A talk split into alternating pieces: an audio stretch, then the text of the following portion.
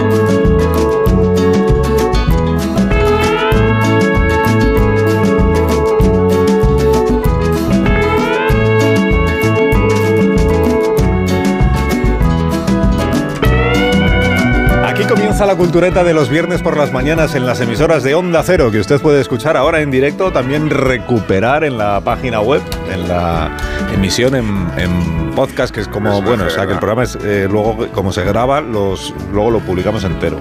Y entonces ahí usted también puede recuperar los mejores momentos de esta emisión. Es un programa de éxito, no lo ocultamos y estamos además pues muy orgullosos de ello.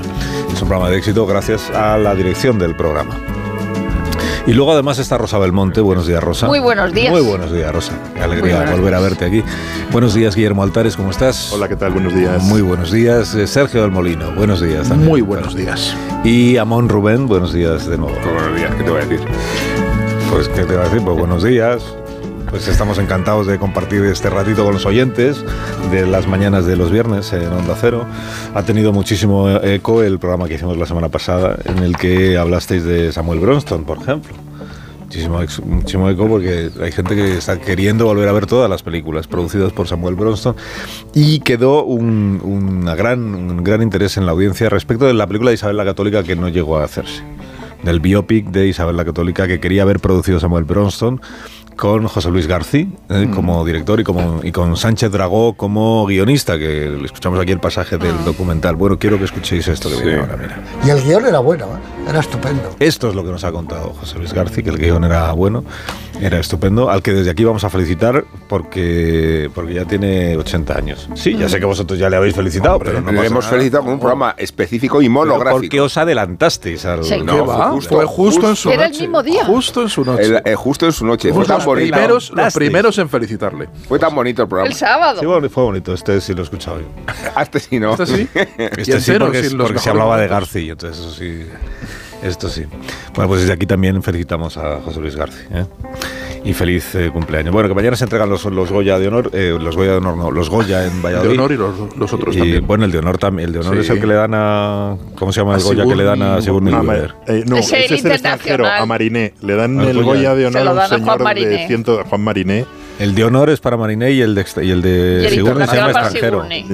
Ah, entonces está bien que sea una persona extranjera quien Claro, recibe el internacional. Yo creo que han estado llamando y dice, a ver quién viene, quién viene. ¿Tú, ¿Usted vendría? No, pues entonces este no se lo Ah, sí se hacen estas yo cosas. estoy segura. Sí, yo creo que De sí, que porque algo así debe haber. antes de Pero ayer. bueno, sí, me- sí, es un De poco la pedrea. me- o sea, me lo que estoy toca. llevando una decepción. Porque si no va a venir. No, no, no, pero todo a favor de Sigourney Weaver. Hay premios que si no vas a bueno. recogerlos no te lo dan. Hombre, ¿En serio? Eso, en eso, con eso han aprendido en los príncipes de Asturias. Antes no, pero ahora ya han aprendido. Sí, los príncipes de Asturias tienen. Antes de se comían que, ir, no sí. vinieran. Y el Nobel, bueno, pero el Nobel tienes que ser Bob Dylan para decir que, Sí. que para decir que no y luego decir que sí, claro, tiene que ser Bob Dylan. claro. Sartre, yo qué sé, o sea, también otras cosas. No, pero Bob Dylan pidió la pasta, pero pasó de ir a Estocolmo. Sí, o sea, claro, ya no, que no. cobras, No No, pero luego se, luego se Claro. retrató, ¿eh? ¿No? No, mandó, No. hi- hizo un discurso que lo leyó, que otra, lo leyó persona, otra persona. Otra sí. persona. Mandó el discurso, o sea, les mandó el discurso y al final del discurso estaba su número de cuenta corriente para que Exacto. Cara dura. Es un cara dura, efectivamente. Bueno, tampoco se O sea, no solo te dan Oye. el Nobel, sino que encima no va. Bueno, Sigourney Weaver sí que va a Sí. recoger el Goya. Otra cosa es que llegue a la Feria de Valladolid por el- los cortes de tráfico y eso, que también, imagínate que viene hasta aquí para. Pero ella coge un, Goya. tractor y llega ella Al conduciendo. final no puede llegar porque hay un tractor en medio O de viene, la calle. o viene con una nave espacial. Se, se viste muchos- del personaje de Alien y, y- Claro. y, y se le quita los O sea, tractores a no mano. se le pone nada por delante a la teniente Ripley. Imagínate, no. o, o Tractores a Fossey. ella. Cualquier gorila que se le ponga por delante. Vamos. También, yo he, dado un- una sugerencia esta mañana, pero no ha sido atendida, que es eh, organizadores de la Gala de los Goya. Para evitar que los agricultores corten los accesos y sea imposible que los invitados lleguen a la Gala de los Goya, inviten ustedes a alguno de los agricultores a que comparezca en la Gala de los Goya. Y que en algún momento pues suba al, al escenario y explique un poco lo que pasa con, con el campo y ya está. Pues me da a mí que si fuera otra reivindicación y otro colectivo, igual lo hacían. ¿Qué estás diciendo? Igual lo Muñoz? hacía. ¿Qué estás sugiriendo? Igual. Pero fíjate, la- si hubiera sido el año pasado, con, Al- con Alcarrás, fue el año pasado era Alcarrás, ¿no? Sí, Era- sí. el anterior con Sí, Alcarrás y todo eso. No sé, porque hace año y medio que el rey Carlos de. Inglaterra es rey, yo no me lo puedo explicar que al año y medio, o sea que no sé si Alcarrás del año pasado o no, del otro. el año pasado fueron unos. Alcarrás, eh, sí, sí, Muy a cuento. Problemas asbestas, del campo español. Sí, sí, Pero tú imagínate importante. los pobres guionistas que han, ten- han tenido que cambiar el guion para decir que Carlos Ber- que está muy mal que Carlos Bermú a- agreda gente. Imagínate que ahora tuvieran que meter a los tractores también. Pero yo Es creo que que de, algún- eso es molestar a los guionistas. Pero- de, de pero alguna estas- manera los, Las los- ceremonias tienen siempre gestos con los la tendrán que actualidad, meter. claro, un además guiño. unos Goya en, en tierra de campos. O sea, es que es Sí, totalmente- tierra de uno- campos, uno- oye. Yo creo que un guiño hay que hacer, hombre, a los, por supuesto. La cuestión es, ¿hay que hacer un guiño favorable?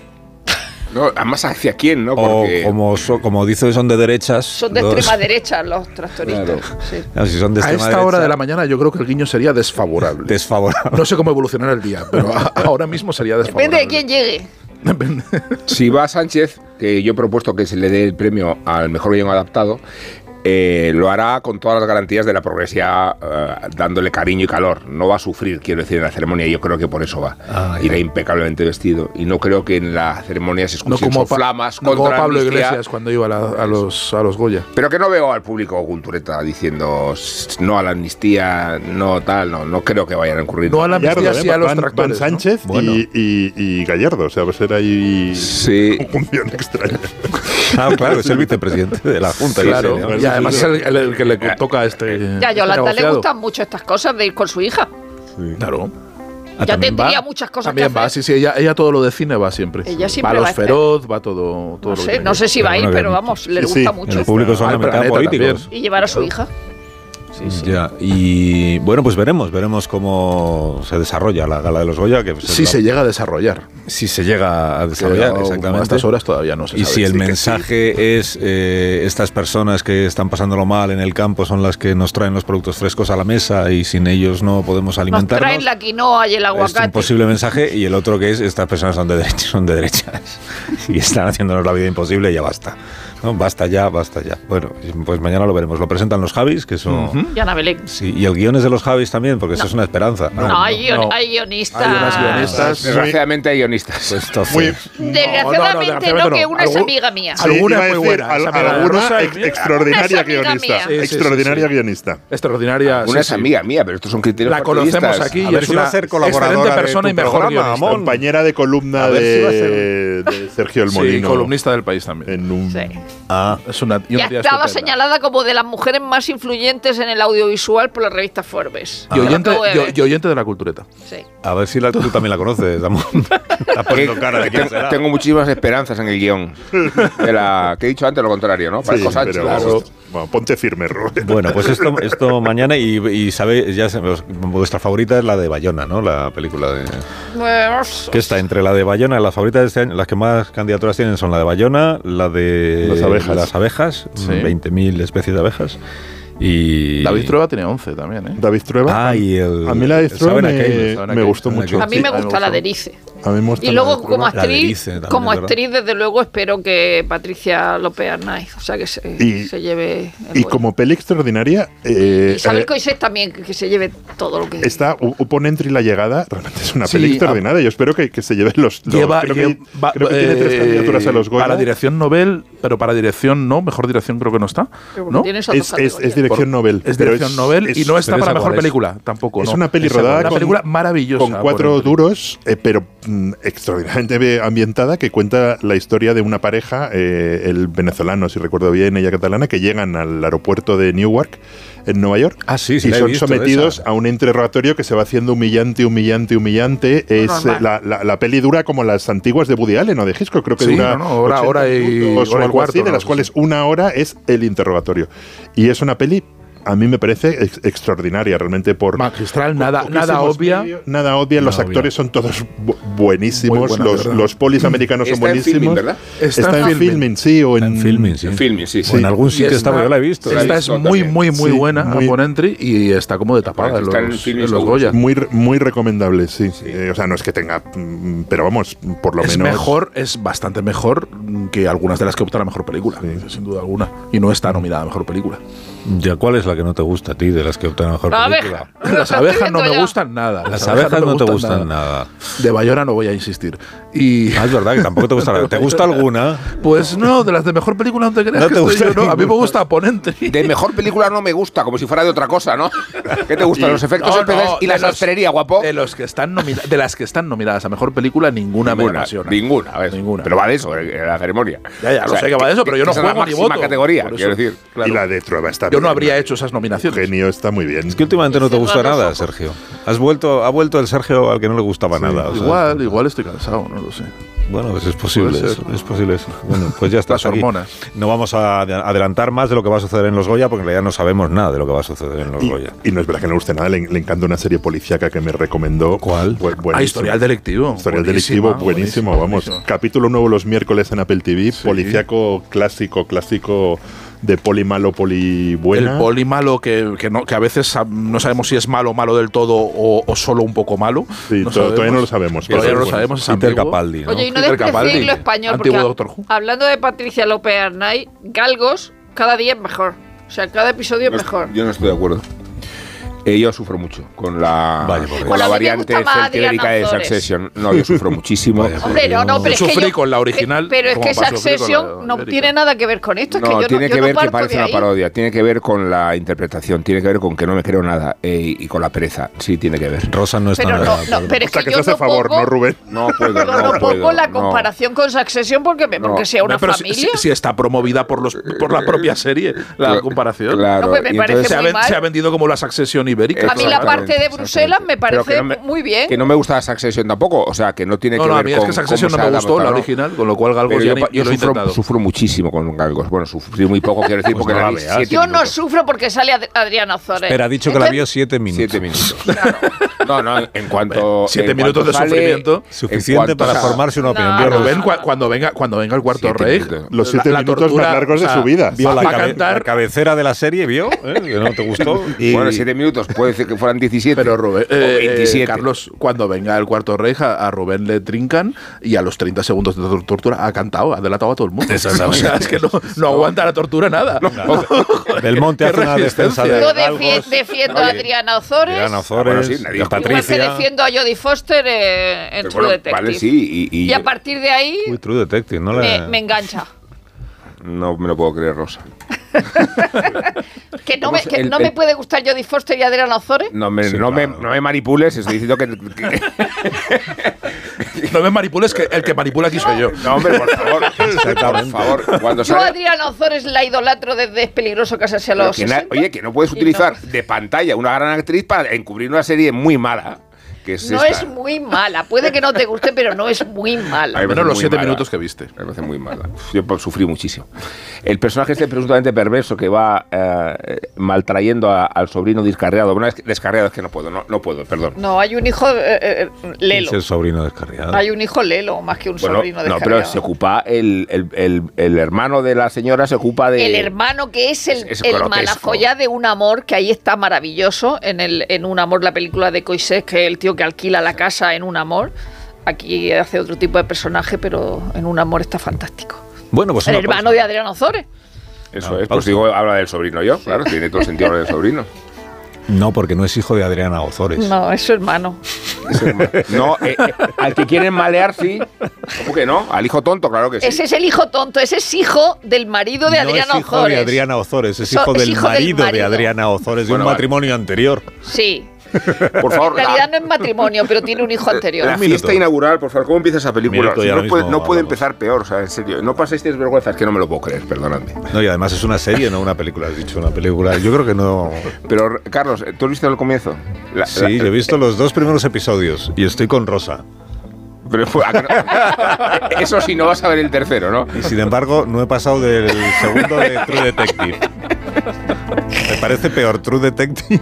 No, si a Que peor es. Galgos. Pero esto no se trata de que, es peor. Si a, a la carrera de que es peor, hay muchos competidores. Galgos la seguiría viendo. La Hay seguiría, más- ¿eh? La seguiría viendo. Pero Hay no más lo- pero no lo voy a hacer. Ayer vi el último capítulo y estoy deseando que llegue el siguiente. True Detective ni de broma, vamos, ni de broma, porque Yo me he bajado de True Detective también, sin ningún Ah, problema. no, pues yo ahí con True Detective hasta el final voy a estar. Sí, sí. Vi- Viendo que decae, ¿eh? además, pero le acompaño la decadencia. un minuto.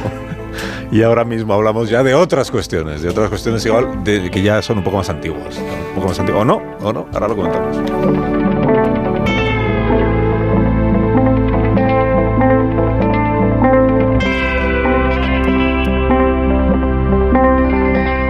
Más de uno en Onda Cero, donde Alsina.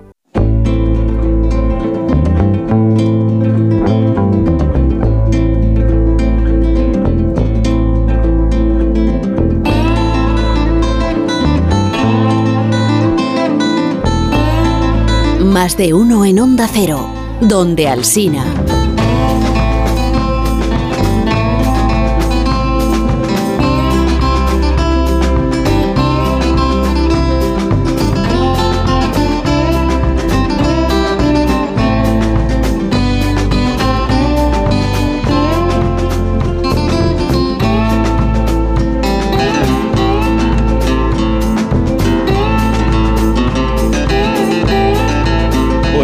Que ganáis muchos premios, eh, algunos de vosotros, perdón, sí, algunos de vosotros que ganáis muchos premios, quizá os interese saber de qué manera se puede ganar un Pulitzer.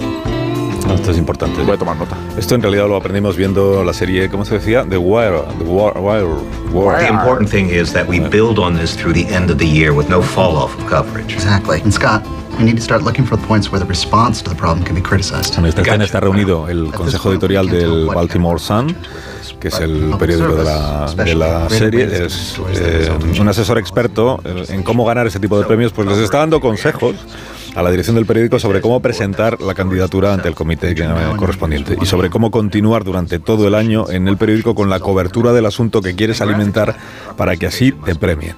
El asunto que, Balti- que el, tal- que el Baltimore Sun va a presentar al Pulitzer eh, tiene que ver, es un reportaje sobre los vagabundos de Baltimore y la cuestión es cómo abordar un asunto así de delicado. Eso es lo que se preguntan los periodistas. What do we want to say about homelessness? I mean, it's bad. It's very bad, granted, but isn't it actually symptomatic of a much greater dynamic? We want to rediscover a world that for Cómo too long abordar, has been cómo plantear este asunto. Y la clave, dice uno de ellos, y ahí vamos, la clave es destacar, dice, lo dickensiano. The Dickensian The aspect. Dickensian. Exactly. El otro dice, exactly. Como habéis escuchado.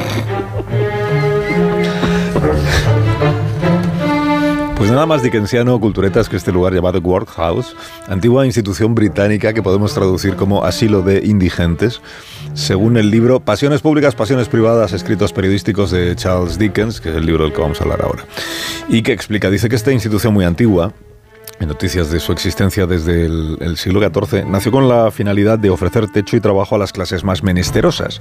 Con el tiempo, sin embargo, sus objetivos fueron degradándose. Y en 1834, la promulgación de la Poor Law System, esto aparece una mención comercial de las que hago a primera hora, la Poor Law System, que regulaba el encaje de los pobres en la sociedad, acabó por darle la puntilla para convertirla en lo que Dickens describe en sus obras. Lejos de funcionar como lugar de acogida y redención para los más necesitados, la Workhouse eh, victoriana pasó a ser una prisión de facto o un campo de concentración en el que el Estado confinaba a sus elementos más marginales y vulnerables. Ingresar en una workhouse era muy fácil, pero salir de ella resultaba bastante más difícil. Y cualquier intento de fuga se penalizaba con enorme dureza. Charles Dickens, como saben los oyentes de este programa, eh, fue periodista, además de, escritor de ficción, eh, fue, fue analista de la realidad y opinador, y por su culpa usamos el adjetivo dickensiano, no solo por sus libros, sino también por sus artículos de prensa que eh, pues son menos conocidos, es verdad. Artículos, por ejemplo, artículos que tiene publicados sobre las workhouse o sobre los asilos de vagabundos. Y este libro que antes he mencionado, Pasiones públicas, emociones privadas, escritos periodísticos de Charles Dickens, recopila algunos de estos artículos de la mano de la escritora y traductora Dolores Payas. Lo ha publicado Editorial Gato Pardo Ediciones y es el libro con el que os habéis estado entreteniendo, ¿verdad?, esta semana, por lo menos algunos de vosotros. Mucho, mucho. Sí, mucho. Está bien verdad. el libro, ¿no? Sí, está muy bien. Dickens siempre está bien. Mm. Dickens lo, lo cojas por donde lo cojas, siempre, siempre está bien. Y esta es una dimensión que es verdad que, que para mí era, era desconocida. Yo no había leído artículos de, de Dickens, ¿no? Y tener una, una selección, que es una selección mínima, como, como dice la, la traductora, porque fue muy, fue muy, eh, muy prolífico a lo largo de, de- de su carrera, no solo en sus comienzos ya como reportero y como escritor y, co- y como hacedor de crónicas, sino siempre en- a lo largo de toda su vida escribió muchísimo en, en- en la prensa, es una cosa que le gustaba muchísimo, e incluso fue copropietario de varias revistas y de varias, de varias publicaciones, siempre estuvo muy vinculado a la prensa, pero, pero yo no había leído eh, sus artículos, ¿no? Y esta primera vez esta, esta selección en español está muy bien porque además ves los trasvases que hay con su obra, ¿no? Y cómo realmente eh, las mismas preocupaciones y los mismos tomos y la misma mirada que hay en, en sus novelas está en, en sus artículos. Y hay algo injusto con, lo de, con el tópico de dickensiano. Cuando se dice dickensiano, que se, suele decir siempre para cuando se habla de algo miserable, pobre, cuando se, esa mirada a, lo- más terrible y, con una mirada de denuncia siempre, ¿no? Se dice siempre lo dickensiano.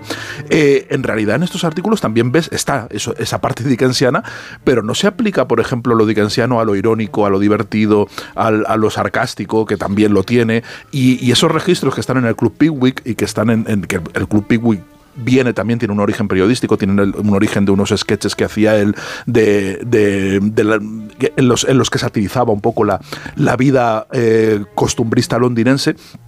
Eh, eso también está en Dickens. Y cuando decimos dickensiano, siempre nos ponemos como tristes y como arrugados, ¿no? Y, y Di- y Dickens es un tío muy irónico y con una, con una inteligencia, una mirada muy, muy divertida. Y se ve también en estos artículos. Teníamos acuñado en la cultureta esta idea de que todo es ficción, podríamos decir que todo es realidad, porque en realidad, el- escutando todos estos artículos, La verdad es la realidad. vemos hasta qué punto, hasta qué punto eh, la literatura se abastecía de las experiencias cotidianas en todos los ámbitos. ¿no?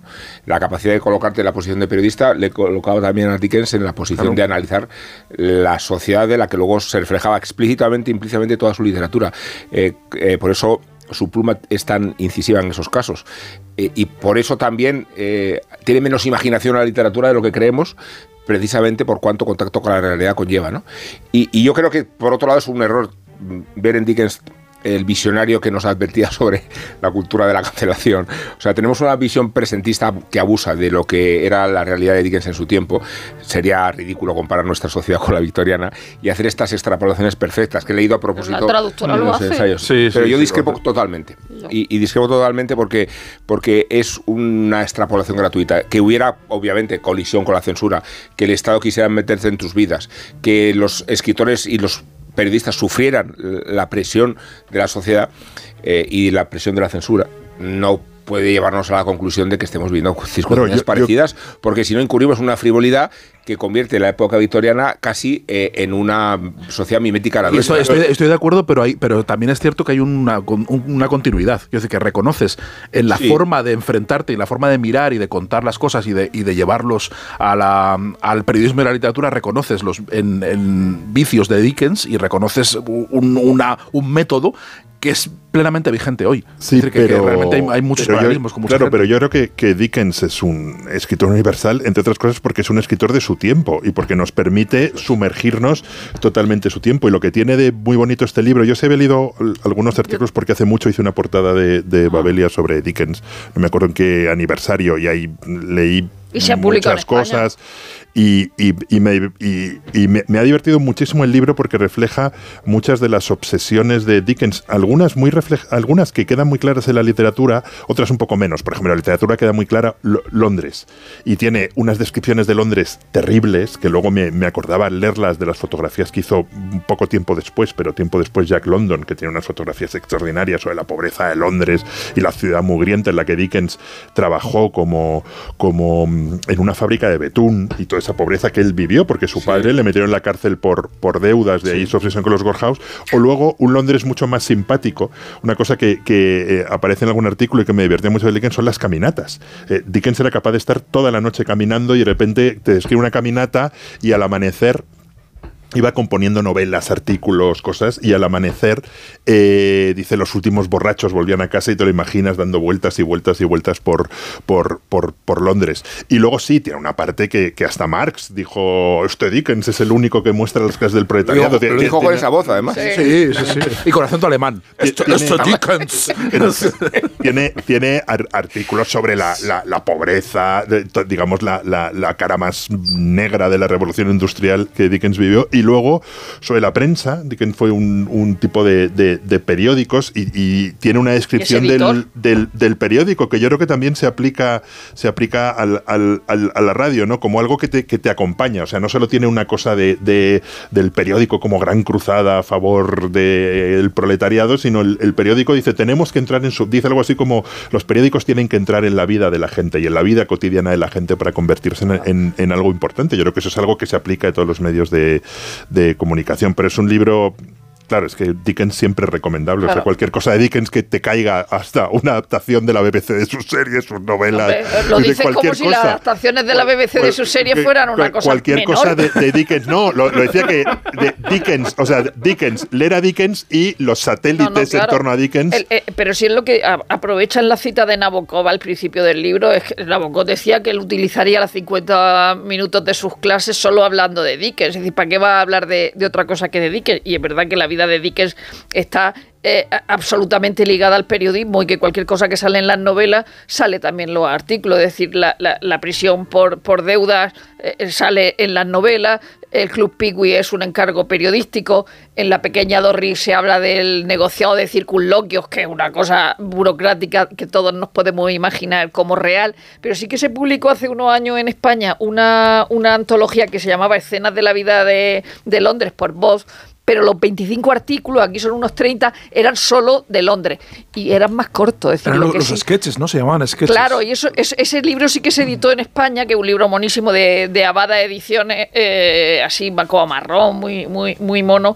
Lo que yo lo único que le, que le achaco y que me parece mal de los artículos de estos 30 que están publicados es que son larguísimos, parecen del New York, es decir, lo, lo gracioso que puede ser como Canva, en algo o Canva como Dickens, evidentemente, eh, lo divertido y, y que puede ser en una en un artículo, a mí me lo chafa que sean tan largos, porque son de verdad del New Yorker. Es, decir, es que hay 30 artículos en ese libraco tan gordo que está sosteniendo ahora mismo eh, eh, Willy. Es verdad que el libro tiene más cosas porque tiene ilustraciones, pues tiene por ejemplo el editorial de House Words, que es el, el- eso que él, él funda, y entonces hay un editorial donde dice lo que quiere ser para el público y tal. Y luego hay una cosa que, la- que, que- Dolores Payas ha, ha contado también, y es esa... eh, esa cosa fea que hace Dickens, que tampoco era una persona ejemplar, pero sí que era una persona que se dedicaba al marketing y que tenía mucho interés en los derechos de autor y en todo ese tipo de cosas, cuando él con 45 años se, se- se lía con la actriz de 18, y eso es un rumor que corre por Londres. Y entonces él hace un desmentido en sus propios periódicos y en los periódicos de la competencia, diciendo que es absolutamente falso. Y entonces eso, eso dice, bueno, pero este tío, ¿de qué, de qué va? Bueno, pero es, otra época. Me ha encantado, supongo, ¿no? Rosa, me ha encantado tu, tu, eh, tu- tu crítica a la largura de Sí. los artículos de Dickens, hecha por la maestra de la brevedad, que es Rosa del Monte, que es verdad, que es la maestra de la Es que yo concisión. no puedo con un artículo tan largo, ¿no? No, y que tú lo que no podrías es escribir 100 artículos Es que largos dice, todos los días, pues pero cortos sí. claro. Cortos, cortos los escribe. Sí, claro no más. sí. Claro, es que cuando, en un día. cuando Pero me dicen es muy, "Haces- difícil, es muy difícil escribir corto. Es mucho Claro. más fácil escribir largo. Pero aquí cuando dicen, es que hace sátira, artículos, ensayos, dicen, no, no, todos son ensayos. ¿Qué artículos? Son ensayos, son larguísimos. Bueno, tal, tiene, o sea, Minuto. lo, lo alucinante es la cantidad de de, De de temas, cosas, de de, de temas. temas que, que las trata. hadas, las hadas. El ¿Cómo de las hadas es maravilloso. El de las hadas ese, es precioso. ese sí que es un poco extrapolable ahora. Y lo, de, y lo que dice el teatro moderno, dice el teatro moderno com- com- convierte li- libros, ma- libros buenos en horrores, que, que se podría aplicar a muchas series. Minuto ahora mismo continuamos. Estamos aquí en la cultureta de las mañanas de los viernes en Onda Cero. Más de uno en Onda Cero, donde Alsina.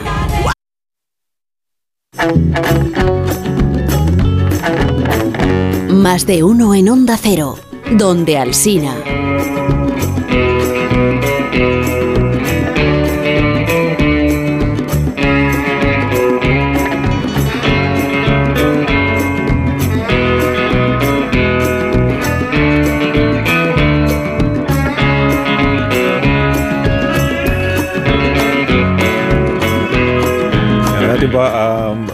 Par de párrafos del artículo este que mencionaba Rosa Belmonte, del fraude en el mundo de las hadas. Ah, sí. Charles Dickens, en el año 1853. Dice, vivimos una época marcada por el utilitarismo y en tiempos así respetar la integridad de los cuentos de hadas se convierte en un tema de suma importancia.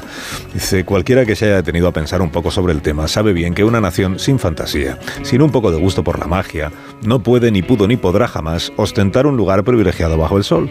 El teatro moderno ya ha causado estragos haciendo lo imposible para destruir estas admirables ficciones infantiles. En una clara perversión de sus nobles objetivos, se ha degradado a sí mismo, a sus actores y a su audiencia.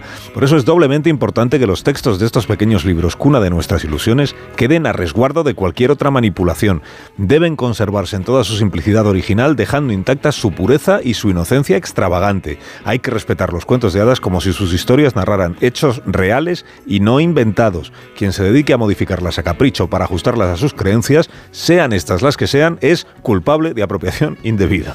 A nuestro modo de ver este tipo de manipulación, dice, siempre será arrogante y presuntuoso. Muy bien, muy bien. Qué maravilla. Ahí, Charles, ahí. y Qué adaptaciones de no es que está haciendo una, una relectura del mito ¿no? Es relectura déjelo como está que es como te dice bueno eh, me recomendáis algo ha recomendado Sergio eh, perdón Sergio Willy eh, historial delictivo porque te lo había recomendado Sergio claro, sí, es esta recomendación la de segunda mano. la de Capaldi y no- ¿qué más habéis visto? Bueno, está Capote, contra los cisnes, pero solo hay dos capítulos de momento. Capori.